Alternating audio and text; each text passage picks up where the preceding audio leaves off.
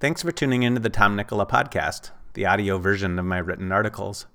Before we delve into today's article, I want to mention a couple of things I offer outside of my articles themselves. First, the Nikkola newsletter. Each Thursday, I send out the Nikkola newsletter, which includes two or three of my own articles and a number of other published pieces I've discovered from the previous week. My subscribers love the variety of content, which, for the most part, centers on faith, fitness, and fortitude in this increasingly crazy world. Of course, the Nikkola newsletter is free. Just go to tomnikkola.com slash subscribe.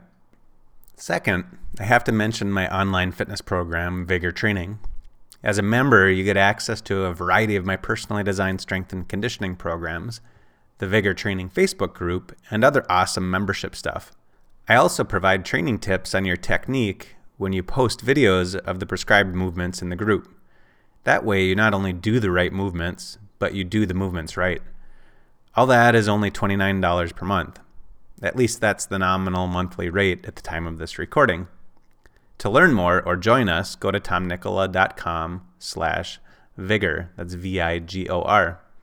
If you're not ready for that, I also have a six-month free strength training program for beginners called Genesis. To get that free program, go to tomnikkola.com slash genesis. All right, on to the article. The Soft-er American from JFK's 1960 article to today's reality. If your long term goal was to destroy a nation or civilization, you could work to constantly grow stronger and more powerful yourself, or you could discreetly contribute to the weakening of the nation you wish to destroy. America has its enemies, and you could easily argue that we're more vulnerable today than ever before. The rising power of other nations, coupled with the weakening of our own, puts the United States in a precarious position. As a nation founded by the people, for the people, it's long past time the people take ownership of our country and its culture. It all starts with a concerted effort to build strength, first as an individual, then as a community, and eventually as a nation. Before America becomes great again, it needs to find strength again. Before the country finds strength, its people must attain it first. The Soft American. President elect John F. Kennedy saw the threat of our physical softness in the 1960s. Sports Illustrated published his article, The Soft American, on December 26, 1960. As he stated in the article, quote, but the harsh fact of the matter is that there is also an increasingly large number of young Americans who are neglecting their bodies, whose physical fitness is not what it should be, who are getting soft. And such softness on the part of individual citizens can help to strip and destroy the vitality of a nation. For the physical vigor of our citizens is one of America's most precious resources. If we waste and neglect this resource, if we allow it to dwindle and grow soft, then we will destroy much of our ability to meet the great and vital challenges which confront our people. We will be unable to realize our full potential as a nation. President elect John F. Kennedy, December 26, 1960. I'm certain that when he wrote about the soft American, he couldn't have imagined how soft Americans would become in the decades that followed, and how that softness wouldn't describe us only physically, but also mentally and emotionally. I'm sure he'd be even more alarmed today if he were to see how much the government has contributed to that softness. As Kennedy reached the conclusion of his article, he wrote the following quote, But no matter how vigorous the leadership of government, we can fully restore the physical soundness of our nation only if every American is willing to assume responsibility for his own fitness and the fitness of his children. We do not live in a regimented society where men are forced to live their lives in the interest of the state. We are, all of us, as free to direct the activities of our bodies as we are to pursue the objectives of our thought. But if we are to retain this freedom, for ourselves and for generations to come, then we must be willing to work for the physical toughness on which the courage and intelligence and skill of man so largely depend. How prophetic. He knew that the government could not and should not control Americans, as they're trying hard to do today, and that our ability to maintain the freedoms we enjoy was dependent on our willingness to do the work to maintain physical health and fitness. He also knew, as research has continued to show, that your ability to think and reason depends on your physical fitness. Though he didn't explicitly say it in his article, he seemed to know that as America grew progressively physically soft, it would become progressively soft emotionally and mentally as well. If you're interested in reading the full text of the article, I've included that in my blog post as well in the digital version. You can just go to my website and read it there. I won't read it word for word here for the uh, interest of time. The Physically Soft American. Like many of you reading this or listening, I remember the presidential physical fitness test. I didn't score real well. Not surprising, being that my nickname was CP, Chubby and Porky. I watched classmates smoke me on pull ups and almost lap me on the one mile run. If that were to happen today, many parents would keep their kids from showing up for the test, wanting to avoid them feeling like they're not fit enough. The reality was, I wasn't fit enough. More kids than ever aren't fit enough. But instead of having them face that reality, the presidential physical fitness test is no more. It was eliminated between the Clinton and Obama eras. Maybe they thought it was better to have overweight kids think they're healthy. I'm glad that wasn't the case when I was a kid. The same theme has taken over adulthood, where any suggestion that being overweight or obese increases your risk of death and disease is classified as fat shaming. I'm sure some will suggest this blog post is fat shaming too. If so, I'll be in good company.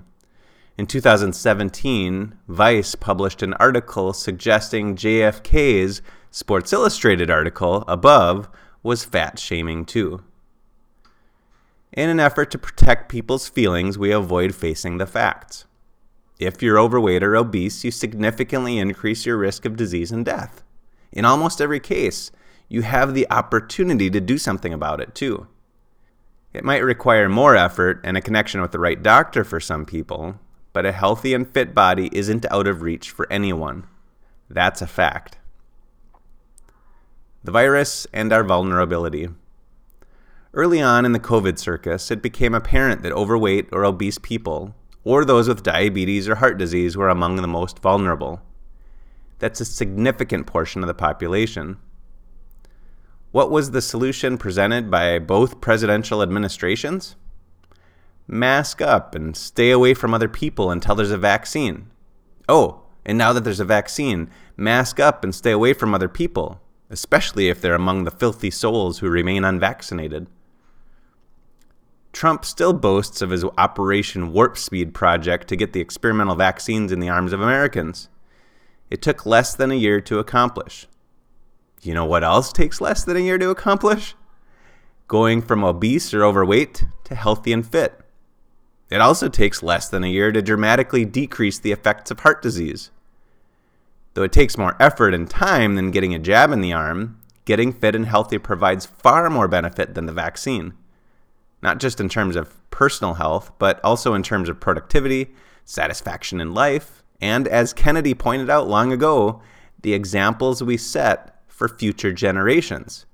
Quoting again from the article Quote, all of us must consider our own responsibilities for the physical vigor of our children and the young men and women of our community. We do not want our children to become a generation of spectators. Rather, we want each of them to be a participant in the vigorous life. John F. Kennedy. Unfortunately, unless a national level leader has the candor and courage to lead like Kennedy did, we're headed for a future more like that in the movie Wall E than that of an exceptional America. Again, since you're listening to this, you can't see the clip that I included, but I did include one clip from Wall E, a little section called Fitless Humans. It's worth the watch. And surprisingly, there's a lot of similarities to what's going on today. Considering the reality of COVID alone, we know two relevant things about the virus and its infection. Number one, COVID 19 is a blood vessel disease. Two, the virus attacks fat cells. The more fat you have, the greater your risk of infection. Fortunately, effective treatments exist, so the death toll is nowhere near what was once projected. But if we were all fit and healthy, the death toll would be a fraction of what it is. Hopefully, many will see this as a warning sign of what could happen with a future virus and do something about it. They'll need to think for themselves, though, as our government has, has not said a word about getting Americans to drop the weight and get their health under control. Instead, victimhood culture continues to teach Americans that there's nothing wrong with being unfit and healthy and that everyone who says otherwise is an oppressor of the obese. Soft and weak, but comfortable. Many have learned to choose comfort and convenience whenever possible. Often it isn't even a choice because we're so conditioned to choose the easy path that we walk down it before realizing there was even an alternative one. Kennedy wasn't the first to see what would happen to a nation that sought comfort and ease, and that hid from difficult things. Theodore Roosevelt warned of a life of ease more than 60 years before Kennedy, when he delivered his speech, The Strenuous Life. He concluded his speech with the following quote, I preach to you, then, my countrymen, that our country calls not for the life of ease, but for the life of strenuous endeavor. The 20th century looms before us, big with the fate of many nations. If we stand idly by, if we seek merely swollen, slothful ease and ignoble peace, if we shrink from the hard contests where men must win at hazard of their lives and the risk of all they hold dear, then the bolder and stronger peoples will pass us by and will win for themselves the domination of the world. Let us therefore boldly face the life of strife, resolute to do our duty well and manfully resolute to uphold righteousness by deed and word, resolute to be both honest and brave, to serve high ideals, yet to use practical methods. Above all, let us shrink from no strife, moral or physical, within or without the nation, provided we are certain that the strife is justified, for it is only through strife, through hard and dangerous endeavor, that we shall ultimately win the goal of true national greatness. Theodore Roosevelt, 1899. His words, no doubt, were shaped by others from years or centuries before. You could go back to the time of ancient Greece, where the culture knew that physical fitness and mental abilities went hand in hand. And yet, here we are in 2022, living in an American culture built upon hard work, discipline, and mental and physical prowess doing everything possible to avoid hard work, discipline, and the efforts required to maintain peak physical and mental health. As a result, America is more vulnerable than ever. The mentally soft American. Growing up, I remember my dad changing channels when commercials would come on. We'd be watching something like China Beach, and the moment a commercial came on, we'd be watching something else. We'd all grumble a bit, but he usually got it switched back before the show came back on. Today, fewer people watch scheduled shows on cable. Instead, we watch most stuff on demand. But our habit of channel changing is more alive than ever. While a show is on the television, we can shift between a blog post like this to a Twitter, Facebook, Instagram, GETTR, Gab, or Telegram app. Or maybe you can watch a YouTube video on your phone while watching a show on your television. I noticed something alarming early on. Whenever I jumped from one media source to another, one of the first messages I often saw was one reminding me of the threat of COVID 19. I have no idea how many marketing messages we're exposed to every day. I'm sure the number is staggering. But what would be even more terrifying is to see the percentage of those messages that were about fearing COVID over these past couple of years. Even today, fear mongering messages of Omicron are all over the place, even though the symptoms of this variant exactly match the symptoms of the common cold. For example, the US Sun published an article on December 21st titled, The first eight symptoms of Omicron you must never ignore. Sounds terrifying, doesn't it? What are the eight symptoms? 1. Scratchy throat. 2. Runny nose. 3. Fatigue. 4. Sneezing. 5. Lower back pain. 6. Headache. 7. Night sweats. 8. Muscle aches. They're literally the symptoms of a common cold. What better way to keep Americans from coming together over the holidays than make them afraid of the common cold? And many people fell for this. Why? Because they're mentally soft. Soft minds, obedient masses. The most dangerous person in a state run society is the person who thinks for himself or herself. Your ability to reason is what sets you apart from other animals and other humans who act like sheep. A fully functioning mind can see through the propaganda doled out by the talking heads on cable news. A soft mind takes their words as truth, not even noticing how hypocritical, inconsistent, or idiotic they may be. A strong minded person won't let the opinions of friends or the peer pressure of family members cajole them into acting in a way inconsistent with their beliefs. A soft minded American gives in, and each time gives up a little of him or herself.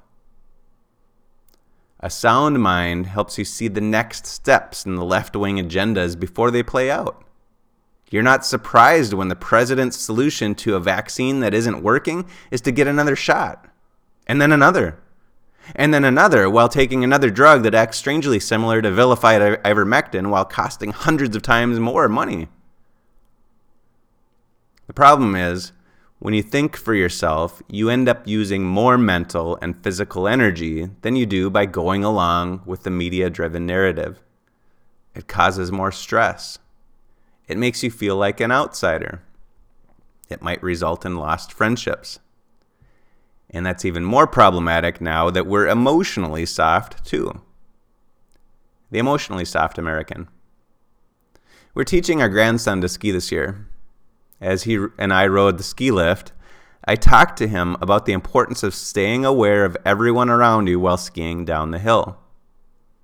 I explained that people in front will turn in unexpected ways. Some will fall right in front of you. Others will stand still in the very spot you're headed towards. I then explained that if he hits them, it will always be his fault. A skier must always remain in control of himself or herself because no matter what happens down the hill, it's his or her responsibility to avoid hitting others. That's not the nature of today's victimhood culture, where both kids and adults are taught that the fault almost always lies outside themselves. To avoid uncomfortable feelings like guilt, shame, or embarrassment, they're taught to find fault outside themselves whenever possible in schools or corporate offices today. If one person feels offended by another, they can quickly create a victim, victimhood culture catastrophe for the school or the company. Quote Given that risks and stressors are neutral, unavoidable parts of life, parents and teachers should be helping kids develop their innate ability to grow and learn from such experiences. There's an old saying Prepare the child for the road, not the road for the child. But these days, we seem to be doing precisely the opposite. We're trying to clear away anything that might upset children, not realizing that in doing so, we're repeating the peanut allergy mistake. If we protect children from various classes of potentially upsetting experiences, we make it far more likely that those children will be unable to cope with such events when they leave our protective umbrella. Greg Lukianoff and Jonathan Haidt, The Coddling of the American Mind. A strong sense of personal responsibility is the antithesis to victimhood culture. Unfortunately, it's hard to find examples of personal responsibility in the world today. Instead, people blame. Vaccinated people blame the unvaccinated for their COVID 19 infections. Adults blame their parents for their lack of success and satisfaction in life. Employees blame their bosses for getting passed up on promotions instead of looking at their own level of contribution to the company. And the government does all it can to exaggerate far fetched tales that serve only to divide people while making criminals victims and law abiding citizens the real criminals. The soft American accepts these truths as lies as long as they're not personally caught up in the middle of them. What America needs strong Americans. I often tell clients that strength training is the best personal development program you can invest in, and it's probably the most cost effective too.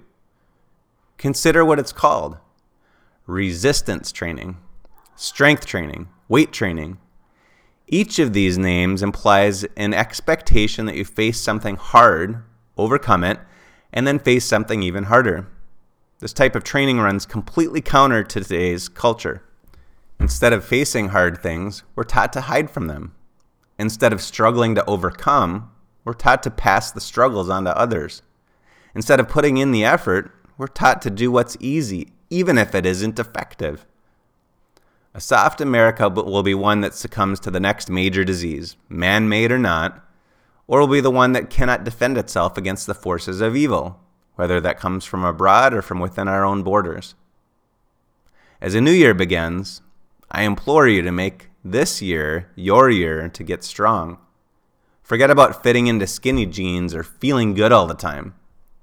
Do what it takes to get stronger. First physically, and then the mental and emotional strength will start to take shape as well. As the saying goes, good times make weak men. Weak men make bad times. Bad times make strong men. Strong men make good times. You don't need to look like an athlete of ancient Greece, but if you start training right, you might soon be surprised by how much you feel like one. And when you feel strong, you help others feel the same. When you get strong, everything else seems so much more simple, including the concept of thinking for yourself. Thanks again for listening. If you like this content, please leave a rating on the podcast platform you're using and pass it along to others who'd find it helpful. And if you're not already subscribed, be sure to subscribe to the Nikkola newsletter, where I share a lot of other content you won't find on my site or podcast. Just go to tomnikkola.com slash subscribe. Keep growing your faith, improving your fitness, and building fortitude.